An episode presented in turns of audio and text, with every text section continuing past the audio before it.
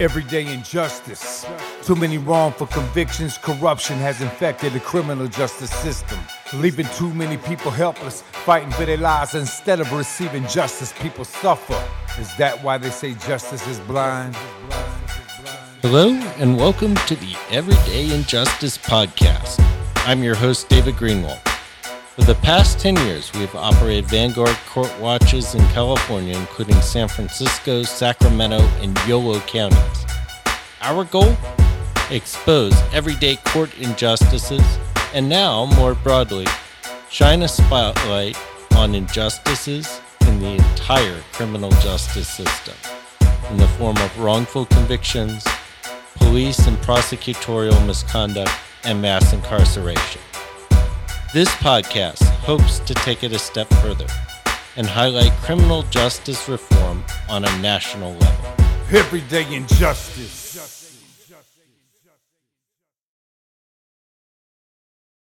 Today on Everyday Injustice, we have another progressive DA candidate, Janos Marton, who's running for DA in Manhattan, New York. Welcome to the show. Thank you. Great to be here. So tell us a bit about your background and why you decided to run for DA. Sure. Well, I'm a born and raised New Yorker. I grew up in Manhattan's Upper West Side.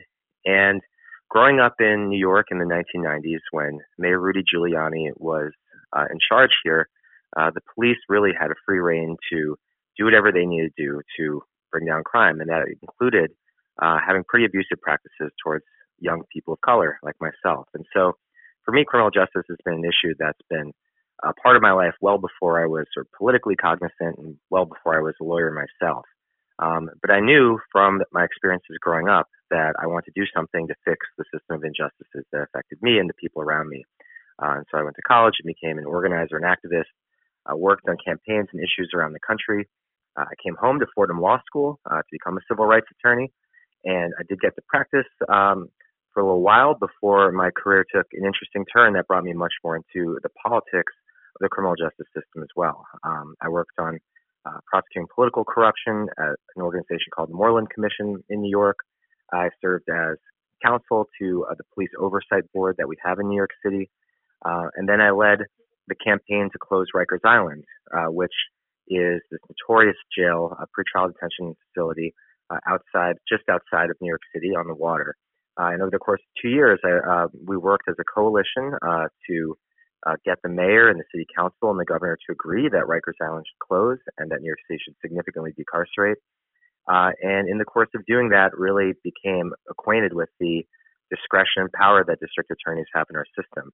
And as I've continued my work at Just Leadership USA, which is where that campaign emanated from, and the American Civil Liberties Union uh, subsequently, um, I've made sure that our work in legislation, litigation, and elections um, pressures district attorneys to do better and to get better district attorneys into office. And uh, that includes elections all over the country, including in our backyard, which is in Queens, where we almost elected a really bold progressive district attorney candidate last year. And so all of that was percolating when I decided um, late last summer that it was time for me to join the race for Manhattan DA. Uh, we have very problematic uh, three-term incumbent, Cy Vance Jr., and uh, it's long overdue that uh, Manhattan had the kind of progressive prosecutor representing them that places like San Francisco and so many other cities have now. So, what does your campaign look like right now? So, this election will be in the spring of 2021, which sounds far off if not for a uh, slightly distracting presidential election happening between now and then. So it really behooves us to get our campaign up and running now. And we've been doing really exciting work in a couple different areas. Number one, um, we're going to be organizing a campaign that, at least in New York City, has, has never really been seen um, uh, for a district attorney race because we're going to be going into communities most impacted by mass incarceration, which, for your listeners who know New York, is uh, East Harlem, Lower East Side, Washington Heights, and working with communities there to get them involved in the campaign, see if there's another way possible, see that they have an active role in transforming the criminal justice system. On the policy side, we've been putting out extremely bold policy proposals, and, and we really get serious and detailed about it. You know, criminal justice reform it has very much become a buzzword uh, in political circles these days. It's hard to find anybody who doesn't say they're for quote criminal justice reform, and so we're not letting this district attorney race um, fall to that. We're going to make sure that any candidate who steps into this race has to articulate what they mean by that and how exactly they're going to reduce the number of people in jail and prison uh, and what alternatives they're going to come up with. And so we put out a policy on pretrial detention, on sentencing reform, and most recently on drug policy, uh, where we're going to really revisit how our office would approach the war on drugs, putting public health first over the criminalization of communities. Uh, and then finally, you know, we're we're just building up a team. Um, I've been able, privileged to work with many great people involved in the New York's effort to switch from a sort of more centrist Democratic state to a more progressive one, and a lot of those folks are involved in the campaign and, and building it out with me. So, talk about the incumbent and your concerns about his record. Vance's record can be summarized in one overarching uh, problem, which is that when it comes to criminalizing poor communities of color, their office is very good at it. Uh, he sends more people to jail and prison than any other district attorney in the state. Um, the office has um, one of the least imaginative approaches to alternatives to incarceration of any DA in the city. And he does that despite having enormous resources at his disposal that could be invested in alternatives to incarceration. And in contrast, when it comes to rich and powerful folks, uh, people like the Trumps and Harvey Weinstein, Jeffrey Epstein, and more recently, this absolutely galling case uh, around Dr. Robert Hadden, uh, he seems to look the other way when injustice is perpetuated by somebody who has privilege and means. So, just to give you an example of something that's almost breaking news, and it broke basically over Thursday and Friday. Um, Dr. Robert Hadden um, has been accused of sexually assaulting dozens, maybe as many as 40 or 50 uh, women as an OBGYN, um, totally taking advantage of his relationship to them as a doctor and doing really awful things and sexually abusing women over the course of many years.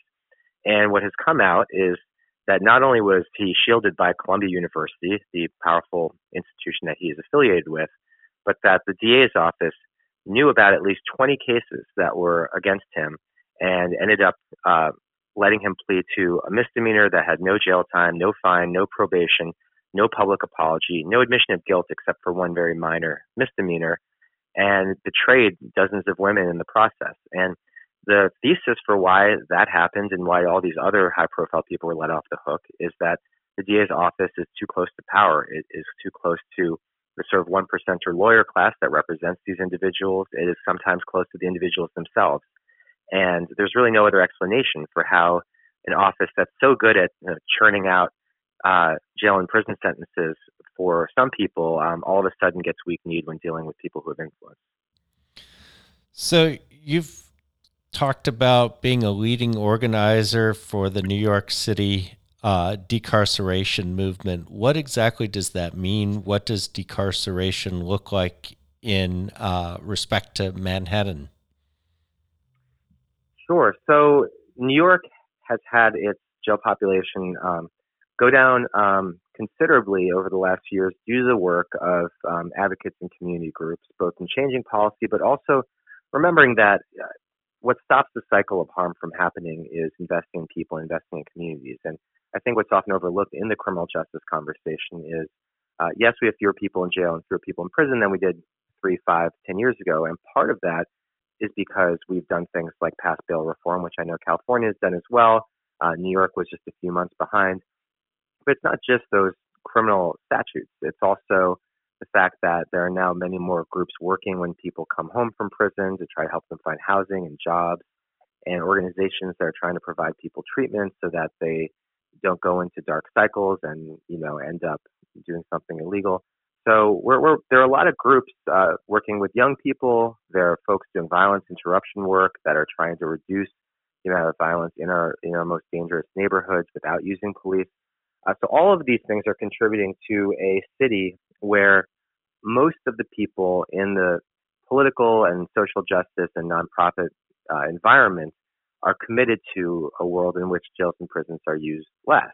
Um, now, the district attorney has an enormous role to play in that ecosystem and has more discretion to affect people's lives in that system than any other um, political actor. And so, what I've found is that uh, of the people who are committed to this vision, uh, that list does not include Vance. He has not been at the table trying to sort of share this vision of a different kind of New York, and that's why it's so important to uh, replace him. And he's not the only problematic DA in in the five boroughs, but when you look at what Manhattan is, Manhattan has been for many decades a progressive beacon, uh, not only within New York City, but in many cases throughout the country. We have had so many great thinkers and political leaders and um, lawyers come from Manhattan. So it would be disappointing for Manhattan to be behind the curve in terms of creating a progressive criminal justice system.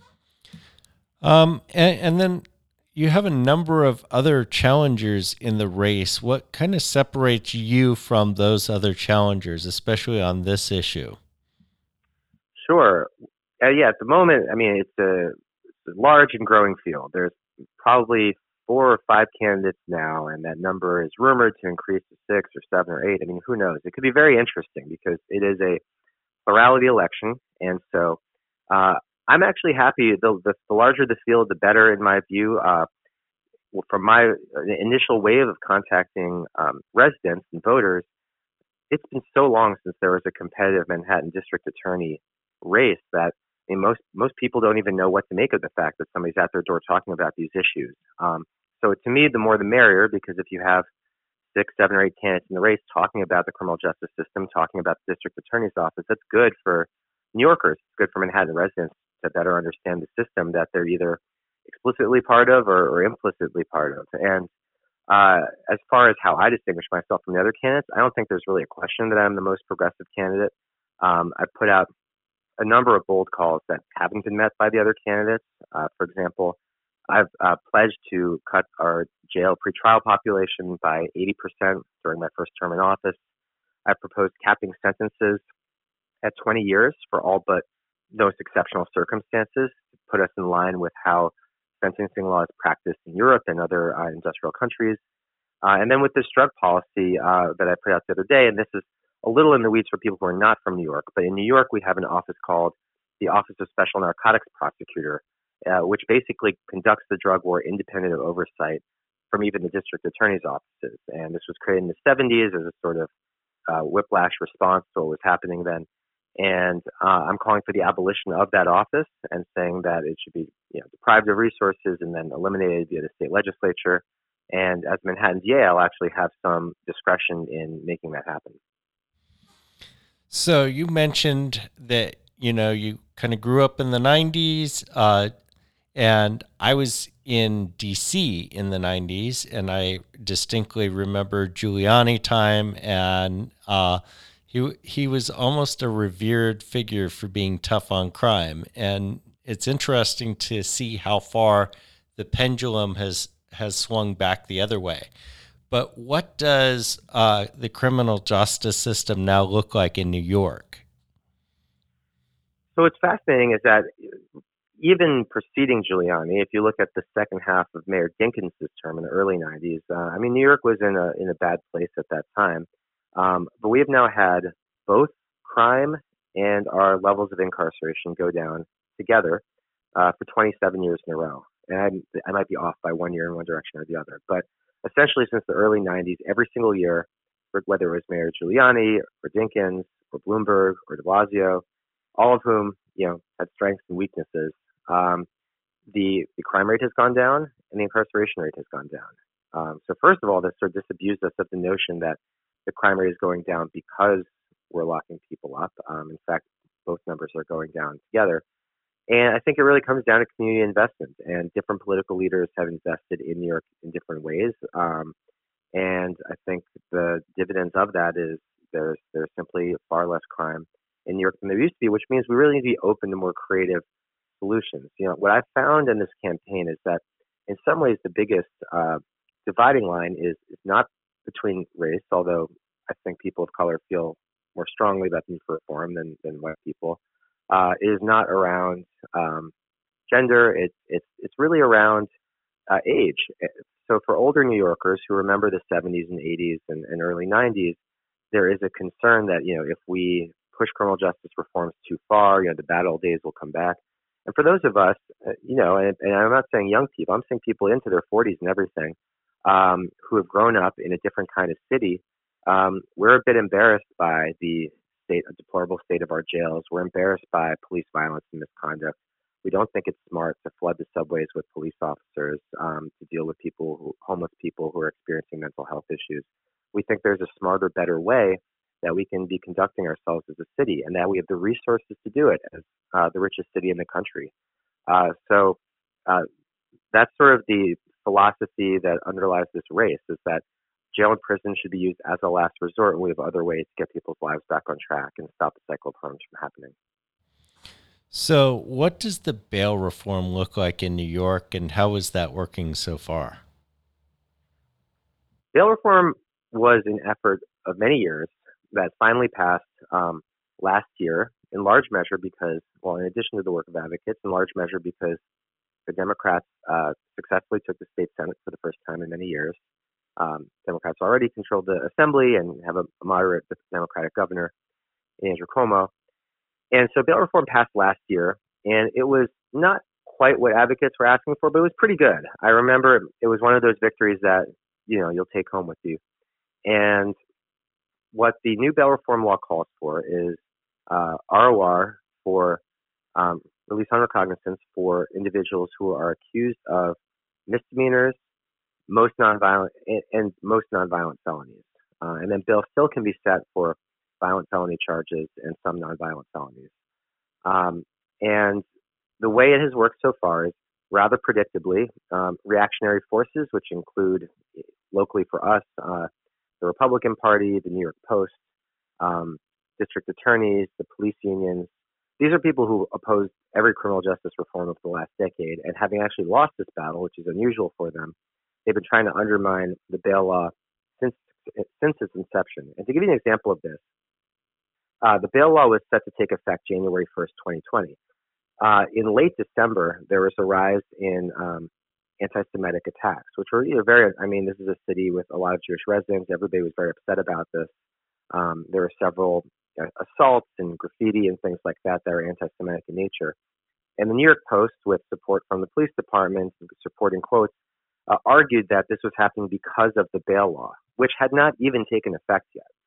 Um, so it just goes to show that there was a very dishonest and pernicious effort by reactionary folks to uh, undermine the bail law from the out, from the get go. And since then, that has been unrelenting. Every time there's somebody who's out on um, out without bail who commits a new crime, uh, the New York Post is all over it, trying to fearmonger and scare New Yorkers into changing the bail law back. What they don't say in those articles is that there are hundreds and maybe at this point thousands of New Yorkers who are at home with their families, able to fight their cases from home with their lawyer, with their family, uh, rather than being stuck at Rikers Island pending the outcome of their case. And so I would say from that perspective, bail reform has been a win already. Yeah, it's interesting you mentioned that because I had this conversation with Chesa Boudin, who uh, is now the DA in San Francisco, and one of his big concerns is what happens the first time that you let somebody out and uh, they commit a horrible crime. And he said, look, it's going to happen statistically. Um, there's no way to avoid it. But, you know, the other side of the coin is all the people that uh, instead of being stuck in custody end up uh, with their uh, families and they keep their jobs and they keep their places to live. So it's an interesting uh, dynamic here. And Chase is completely right on that. And uh, this even more so in, in New York City. You know, we're a city of uh, 8.6 million people. The size of the city actually swells to about 11 million during the day, with everybody comes into work from around uh, the neighboring areas. And so pretty easy to cherry pick as a tabloid, say, "Oh my God, you see this horrific thing that happened on the subway yesterday." But we can't govern through anecdotes and fear, right? I, in fact, you know, one of the uh, the pushes recently has been a spate of articles about how unsafe the subways are, which, if you read the articles, certainly make it sound like some kind of hellscape. But then the data came out, and it revealed that um, by most categories, subway crime was down. By others, it was flat, and there was really no change. And so I think we really have to be vigilant about as leaders, right? And so as a candidate for Manhattan District Attorney now, I feel a responsibility uh, to show leadership and to make sure that if there are things that there are public safety concerns that the people of New York should be aware of, I should let them know that. But it's irresponsible to make people scared of things that aren't problematic. And when when crime is going down, people should know that. Now, one thing where I think New York is ahead of California on is on the Prosecutorial Misconduct Commission. I've gotten a chance to work with some of those folks because they're trying to bring the idea out to California. How is that working so far? Well, I, I haven't seen um, its uh, its results um, take effect very much um, here in the city. I don't know if it's been you know more effective in, in jurisdictions outside the five boroughs. Um, I, I think that a lot of the most interesting uh, work that's happening in terms of prosecutorial accountability actually now is being driven by a broader conversation around policing and how police and DA's offices intersect. And so we've had uh, George Joseph, who's an extremely talented investigative reporter here, um, doing groundbreaking work on the relationship between DA's offices and police that they put on the stand who have known track records of um, lying on the stand or lying about other facets of the cases, evidence, what have you. Um, and so that's been, I think, the most interesting thing about prosecutorial accountability is, you know, how are we going to um, hold these police officers accountable? How are we going to be able to trust district attorneys' offices if they're sending problematic police officers back on the stand after they know that those people can't be trusted? Yeah, and you anticipated one of my questions. What would you do as a as a DA uh, to increase that police accountability? Well, you know, I know from uh, I, mentioned during my quick bio that um, many jobs ago I was uh, counsel at the uh, Police Oversight Board, which is called the CCRB here in New York, and it was a very enlightening experience because you know even though the agency is uh, ostensibly to hold police officers accountable for misconduct, the reality is that uh, the agency is is empowered to dish out light slaps on the wrist at best. Um, and it tries its hardest to do it. There are good people there. Um, but the uh, structure of the system and the political power of the NYPD, um, it's really, you know, the, the most uh, effective political force in New York in a sense. You know, we hear a lot in New York about the real estate lobby and, and sure, they, they, they donate a lot of money to candidates, but if you're talking about an entity that can stop policy in its tracks and reverse it, it's, it's the NYPD and the police union as a sort of corresponding entity, and um, how to work with such an organization like that, 35,000 police officers. I think there's a couple things that I would do. Number one, before I even get elected, during this campaign, I'm going to be re- raising these policing issues over and over again because uh, the same day that I'm on the ballot, uh, the next mayor of New York City is going to be on the ballot. Um, our current mayor is term limited, and he's got a competitive race to replace him. And to me, you can't credibly be a progressive Democrat running for mayor of New York City if you don't have a plan for how you're going to hold police officers accountable, uh, what kind of vision you're going to have for the department, what kind of commissioner you're going to appoint. So that's going to happen before I'm even elected. Once I'm elected, I'm going to be very clear that we are not going to rely on police officers who have a history of lying on the stand. And if I ever find out that somebody lies on the stand during a case for us, um, we're going to prosecute that police officer for perjury. And this is very serious because if a police officer lies on the stand and somebody gets put in jail or prison as a result, it is not only a horrific outcome for that one person, but it completely undermines the integrity of the DA's office. And a large part of how we get to a safer New York without relying on jails and prisons is by building community trust and community partnerships. And it just, you know, a situation like that just destroys community trust. And I take it that the uh, the Police Officers Association will not be supporting your candidacy. Yes, we can we can bank on that one. um, so, what other issues are you running on? So that I'm glad you asked. There's um because certainly you know criminal justice reform and issues affecting sort of day to day street crime and things like that are a huge part of the office, but they're they're certainly not the only things that I care about or the only reasons I'm in this race. So there's at least three affirmative things we would like to do as an office um, right out of the gate. Number one uh, is really lean into the issue of wage theft. You know, both both I believe in San Francisco and uh, New York City, uh, basically in all major cities, uh, there's evidence that more money is stolen via wage theft by employers than all other forms of larceny, robbery, and theft combined. And so this is a real problem. And you know, you can bet if uh, you know 19 out of 20 people being mugged weren't having anything done about it, there would be some outcry. And that's basically what's happening in the wage theft context. And so we've been uh, in communication with a lot of people who work in the economic justice space about how the district attorney's office could more effectively deter uh, bad actors from engaging in wage theft in the first place, and then uh, targeting you know people who are, are particularly notorious about it. Uh, so that's one. Number two, um, we would create a unit for political corruption. I mean, there's theoretically one that deals with it now, but it's been moribund for years. And you know, New York is becoming a one-party town, which politically I favor as a long, lifelong progressive Democrat. But we know that when one party controls all the levers, um, that makes corruption actually thrive because people with resources and, and influence know where to go to get things done. And so we've had a number of, of corruption scandals in the last few years in New York that have kind of fizzled out, uh, and that's in part because the DA's office has not shown any appetite for those kinds of cases. And then third, um, one of the uh, several of the most horrific um, cases from Cy Vance's tenure uh, have involved sexual assault, and what's come out is that uh, women find it very challenging, very trying to report sexual assault to either the police um, or the DA's office. Now, the police is not shocking to me. I think, you know, there's an almost universal dread of having to go into police departments to file um, with the way people are treated. But I was actually quite disappointed to learn that the Manhattan DA's office um, is, is openly hostile uh, to women who come forward with sexual assault cases. And that's been manifested very broad, obviously, in the Dr. Hadden case, but even for smaller things, you know, like a, a one off case, um, I've heard stories of, of women feeling like they weren't taken seriously or um, they were sort of jostled around the department from lawyer to lawyer, and it's just a combination of bad practice and, and lack of care. So that's another thing that we would change right from the get go. And then, um, are you looking to implement more in the way of restorative justice practices?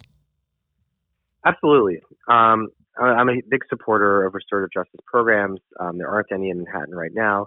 There are some in Brooklyn and the Bronx. Um, so I would be very open to uh, creating a robust restorative justice program, including one that could deal with more uh, serious and problematic crimes. Um, I think that's where that's where it can really be effective in changing the game. You know, very often in the country, um, and by the way, this is not true of the Brooklyn program, which I think is quite strong. But looking around the rest of the country, I do see a lot of restorative justice programs that are for misdemeanors and things that honestly, like, do they really need to go through this laborious process? Aren't there simpler ways to resolve it? But when it comes to more challenging crimes and incidents and relationships between people, I think restorative justice can be really powerful and, and would definitely support bringing it um, to our office.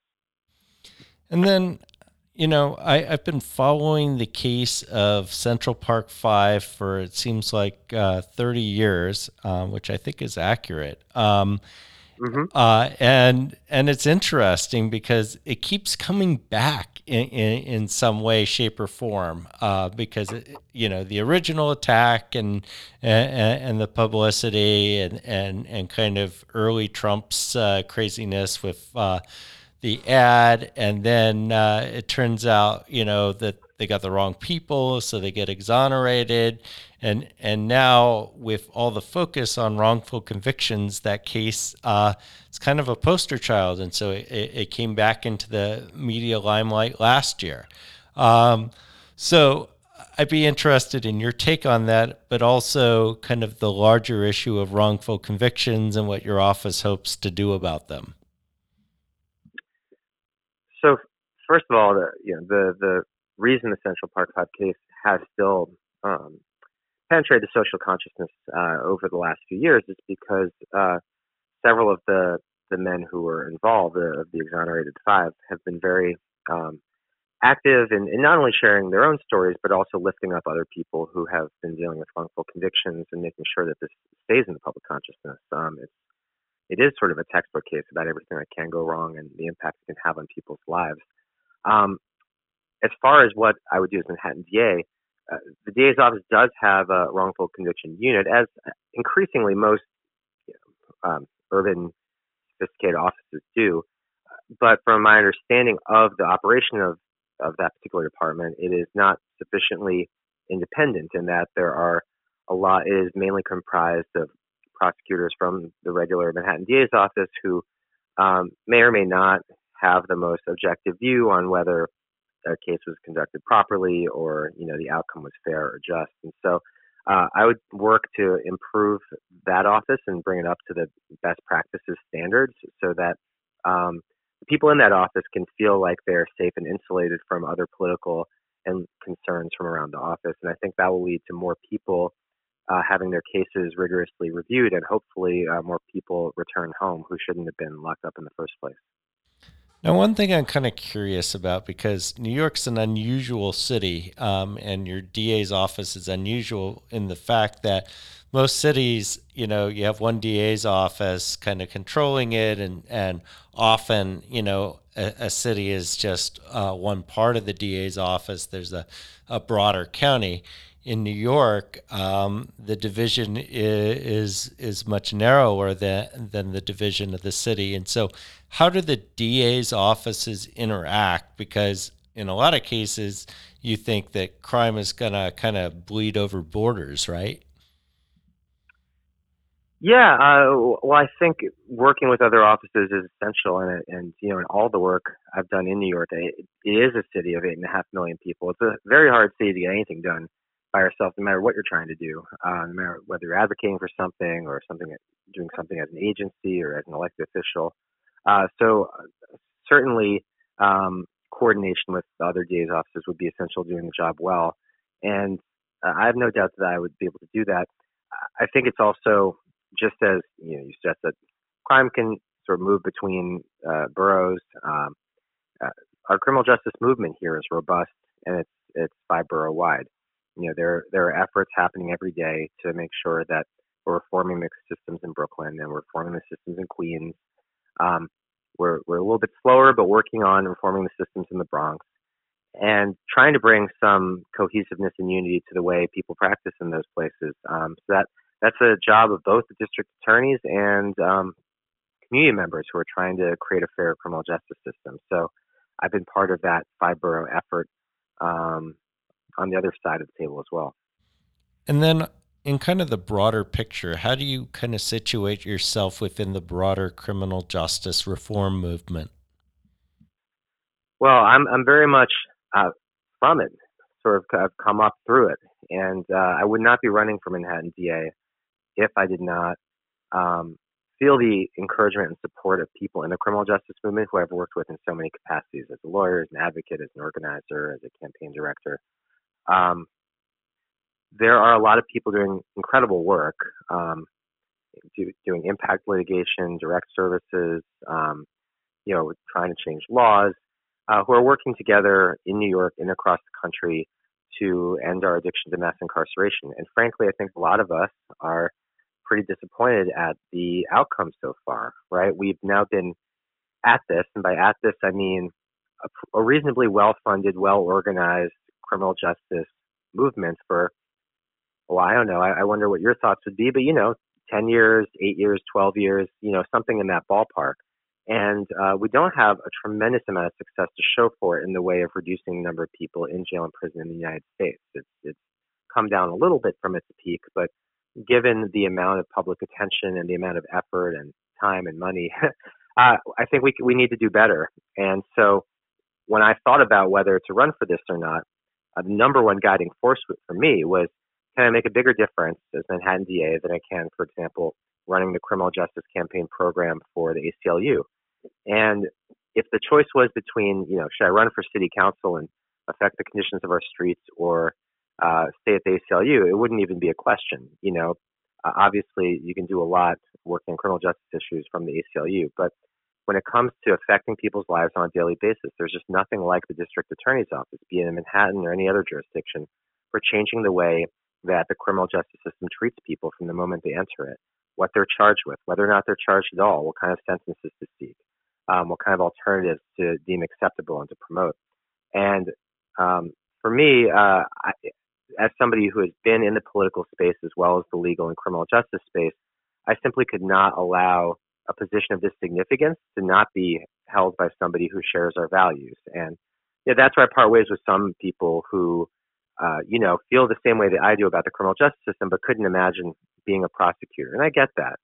Um, but the reality is, it's a powerful position, and either it's going to be filled by somebody who shares our values, or it's going to be filled by someone who doesn't. And we're going to have to spend a ton of energy pushing and prodding for them to do the right thing every once in a while. So when I win this office, we'll be able to do the right thing every day. Yeah, and I think you raise um, several very important points in there. Um, you know, I would I would say the criminal justice movement seems to be about eight to ten years old. Um, right about the time I actually started uh, covering uh, courtrooms, um, there were really no court watches at that time, and now there are court watches all across the country. Last summer, uh, we had Rachel Barkow, who, of course, is from your neck of the woods at NYU. Mm-hmm. And, and one of the points that she made uh, that really resonated with me is that we've kind of covered the low hanging fruit of criminal justice reform, but to get to the real nitty gritty of reduction of incarceration and the amount of people in prison, we have to go after those violent crimes rather than the the nons, you know, non-violent, non-serious, yeah. uh, non-sexual. Um, so, your thought on that? Well, I, I, I mostly agree with that, and, and Rachel's really smart, and I certainly have followed her work. Um, she's completely right that in some jurisdictions we have done a lot with the non-non-nons, right? In um, in Manhattan and Brooklyn, places like that, it is true that it is possible but unlikely that you will be stuck at Rikers Island for just because you have a bag of marijuana in your pocket, right? There's maybe some other something else to the case there, right? So we have made progress on those types of issues.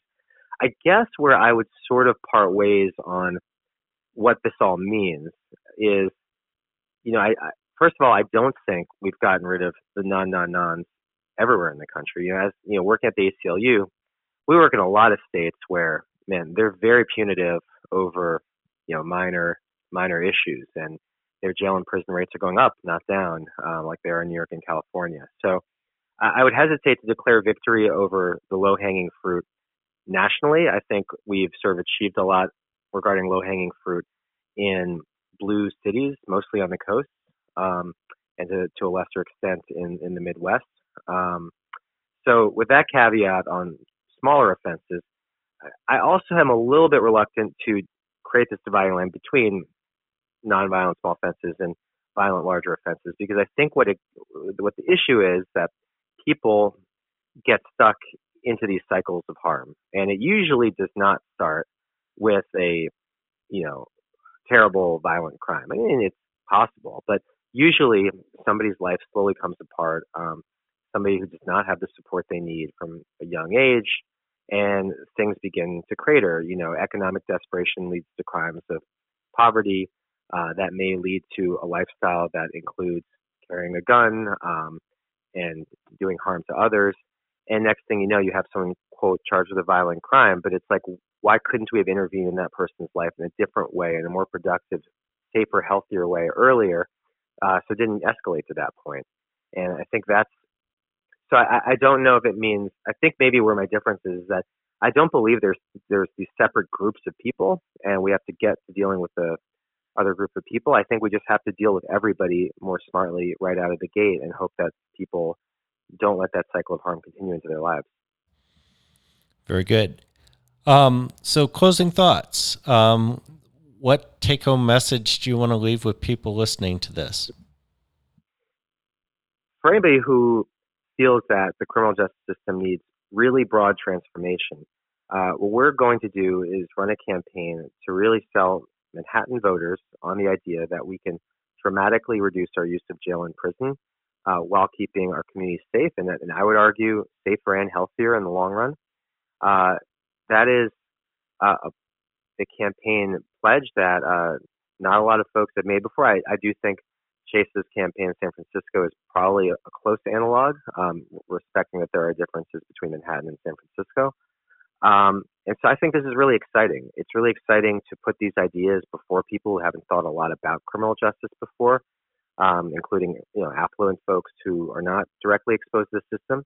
And then for communities that have been impacted by the system, this is really about giving them hope that they can be part of changing a system that has been oppressive to them for so long. So uh, I encourage anybody who's excited about what they've heard to look at janosforda.com. That's J A N O S F O R D A.com and just learn what we're about and, and uh, join our campaign.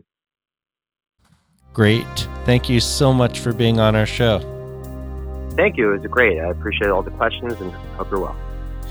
That was Janos Marton, who is running for DA in Manhattan, New York, as a progressive reformer, one of many progressive DA candidates that have sprung up across the nation, and we've had a bunch on our show. This has been Everyday Injustice. I'm your host, David Greenwald. Thanks so much, and join us again next time.